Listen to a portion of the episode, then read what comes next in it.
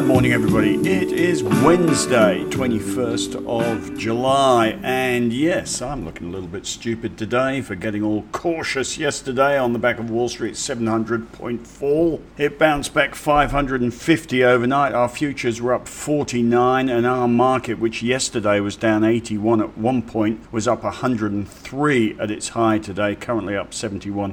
So we had a 180-point bounce from the lows yesterday, which, according to Reuters, confounded investors. It certainly confounded me. I was getting ready to jump off the equity market for a moment there, but suddenly everything is fine. Even CNBC, who I bothered to listen to this morning for an explanation because they can find a reason for everything, couldn't explain it, but something went on. I'm not one for conspiracy theories, but it is baffling. It's not really the equity market, it's the bond market. The US 10-year bond yield went from 1.128%, which was a big drop, to 1.21% overnight. That's a big rise. That's an 82 basis point bounce when you consider the market is paranoid about a 25 or 0.25% move in interest rates. That was a one-day move equivalent to a third of a 0.25% interest rate rise. Big move. Anyone would think a central bank jumped into the bond market in order to stop the sell-off. Whatever. If you buy into conspiracy theories, you end up being a skeptic, tainted, a bear. So I'm not going to suggest that somebody in the US government is holding the bond market up, but that's what it looked like. But let's not worry about that. Let's take it at face value. It turns out that drop in the bond yields and in the bond market, the equity market on Monday was a storm in a teacup. But let's not completely forget it. It was a significant wobble. A pickup in volatility often accompanies a pivot point in the market. There has been a pickup in volatility, although the VIX was up 21% the day before yesterday, was down 12% yesterday. But still, a pickup in volatility, which should get you turning your screens on a little bit earlier in the mornings. And the reasons it appeared to fall over, which is a global rise in Delta variant COVID cases, as well as concerns about an economic drop-off in the second half of the year. Those reasons haven't disappeared in a day. I remain more cautious than I was 3 days ago or the end of last week. But for now, let's go back to worrying about stocks or something more interesting whilst we keep a slightly more wary eye out over our shoulder as we watch the market. Meanwhile, in Australia, things don't get any better, do they? New South Wales, 110 cases. Gladys looking very harassed. Henry worrying about a lockdown till September. My motorcycle trips, both of them to the outback, have been pushed back now to October. Half of Australia's now in a lockdown.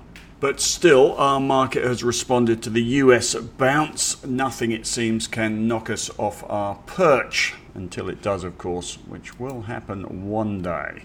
One of the big drivers for our market over the last 24 hours, although we have matched the US market, but one of the drivers for our market is this ANZ $1.5 billion on-market buyback announced yesterday, which appears to have gazumped the CBA making a similar announcement, and probably Westpac as well. But that is not gone unnoticed by the income-ravenous retiree who has realised that the banks are flush again and therefore should normalise dividends this year. And on top of that, there's this speculation that BHP might get out of its oil and gas business, raising $15 billion, which will doubtless find its way back to shareholders as well. I denied for years that you could buy BHP and Rio and Fortescue for income, but in a zero interest rate environment and with iron ore prices holding up, they are still some of the best income stocks in our market, especially if they're not going to go off spending their money on some ambitious expansion, which is their go-to move last century, but if they're going to return that money to shareholders instead, then income-interested people need hold on. Despite that, there have been, as you'll see in the charts in the strategy piece, two very short-term sell signals on resources, stocks, and the bank sector. Meanwhile, the other thing keeping the market alive is all this merger and acquisition activity. What boring infrastructure stock will get bid for next after bids for Sid and SKI,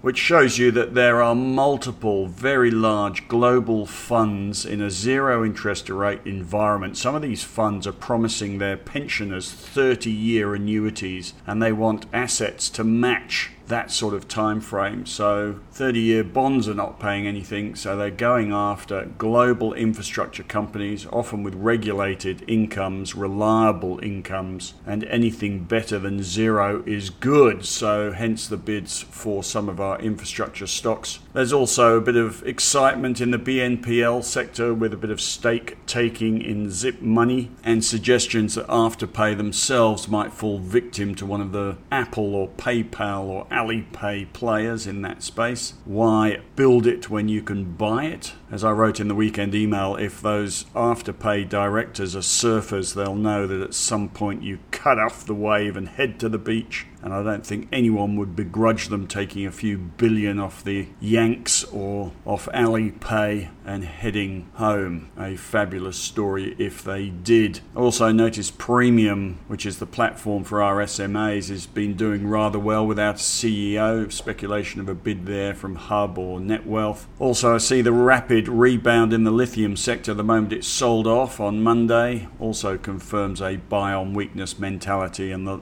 longevity of the electric vehicle story. And even travel flying along today, terrible pun, despite the COVID outbreak in Australia. The net result is all our market scepticism of the last 24 hours has been swept aside. Bears are looking pretty stupid and we're looking pretty stupid today, but I wouldn't forget that wobble. Retail sales number this morning wasn't very good, down 1.8%, expected to be down 1.2%. Lockdowns obviously to blame. US results season continues. Netflix results after hours in the US were okay. Share price up a little bit, not a lot. The Bachelor starts tonight. One of our ex-colleagues is on The Bachelor, and she is not the pilot. We'll be looking out for her. British Lions play South Africa on Saturday, and Henry is trying to get me to start a space program in competition with Jeff Bezos. I don't think our subscriptions have been quite that good so far. They've been good, but not that good. Right, and on to some more interesting stuff today. The ETF portfolio. We have done absolutely nothing in this portfolio since November last year. In fact, since a little bit earlier than that, August probably. The idea of the ETF portfolio is that our members get a much more relaxed, stress-free, low-cost investment experience without all the administration and activity and late nights and weekends spent looking at individual stocks and managing 20 individual stocks. The ETF portfolio is just supposed to put you into the market with a little bit of brains and keep you in there making 1 to 5 to none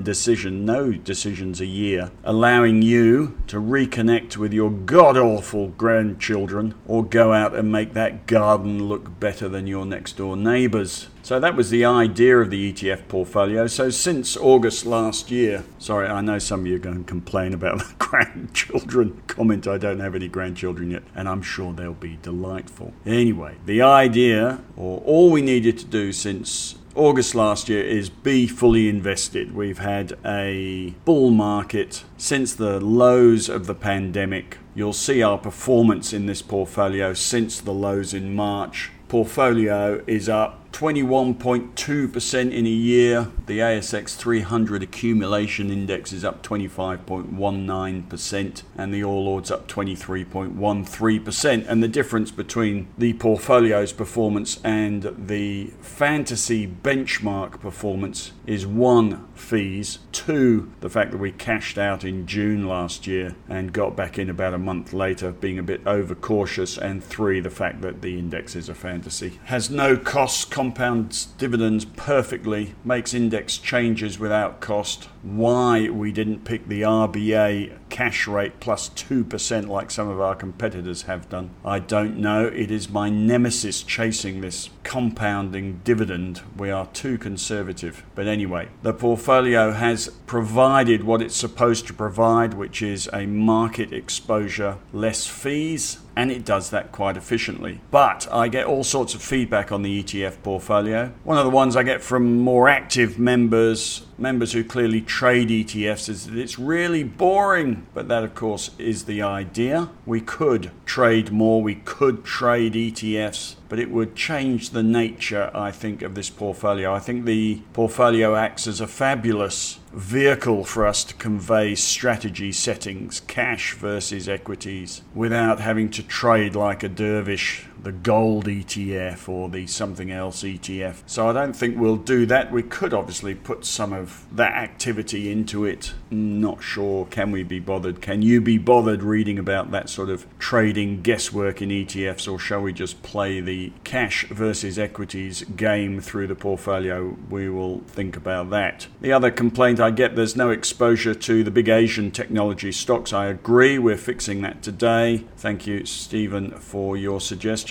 Why bother having 4 Australian index exposures is another regular comment. We have done that to have a look at what each of them did and which one was better, as it is. Of course, they've done pretty much the same thing. So we're going to simplify those. We are going to be selling VAS and IOZ. Nothing wrong with them. We're just simplifying into 2 holdings, STW and A200, both of which are ETFs over the ASX 200. And we are also dropping our exposure to the Australian market from 60% to 50%. So to summarise the changes today, we're going to leave the cash versus amount invested mix unchanged. We are looking over our shoulders, as I say, at the market. Not thoroughly convinced by this bounce back, but for now we will leave this portfolio fully invested, but that could change at any time. We are selling FUEL, F-U-E-L, which is an ETF over some of our biggest global energy companies. If Pandemic 2 develops, that's going nowhere. We're selling FANG over the FANGs and buying NASDAQ. It just gives us a broader exposure to US technology, which is less volatile, and the FANG has actually underperformed. We are upping our holding over the S&P 500 IVV, which is unhedged. What that means is that if the S&P 500 goes up and the Aussie dollar goes down, we get double the return. Most ETFs are unhedged. You get an exposure to whatever currency the investments are in, translated back into the Aussie dollar. So this is the S&P 500 unhedged. There was a time after the resources boom when the Aussie dollar fell over. Whilst the S&P 500 was going up and our equity market was a little bit subdued, but thanks to the fall in the Aussie dollar and the rise in the S&P 500, this very boring, unhedged ETF, IVV, over the S&P 500 returned about 50% per annum. So we're assuming that the global economy has peaked out. Peak everything, peak global economy, which means we will also see a peak Aussie dollar. The Aussie dollar is a cyclical currency, a commodity currency, and if the global economy fades, the Aussie dollar should fade as well. So we're anticipating that, in which case you want to get money overseas, and this IVV ETF over the S&P 500 gives us that ability. So we have upped our holding in the S&P 500 to 30%, so we've taken 10% off Australia and bunged an extra 10% on our US exposures. We are holding HACK, the cybersecurity ETF, which is doing quite well, and we're buying Asia, ASIA, to get exposure to some of the big Asian technology stocks. It tracks an index comprising the 50 largest technology and online retail stocks in Asia, and that includes Alibaba, Tencent, Baidu. You'll see the holdings, the biggest holdings in the strategy piece today. Right, that's about that. At the bottom of the strategy piece today, you will see the finished portfolio. Nothing much has changed there, just a bit of fiddling about. We're still fully invested. We've sold FUEL, sold VAS, sold IOZ, sold FANG and bought NDQ, left HACK alone, bought Asia, up to our Australian ETFs A200 and STW, and increased our holding in IVV to 30%. Right, that's about it. As I leave you, Dow futures down 12, not much going on there. Our market solid, up 86. Big banks and resources up around 1.5% each. Oil search up another 4.5% on this bid speculation. Travel doing well. Lithium stocks bouncing back. You have a fabulous day, and I will speak to you tomorrow.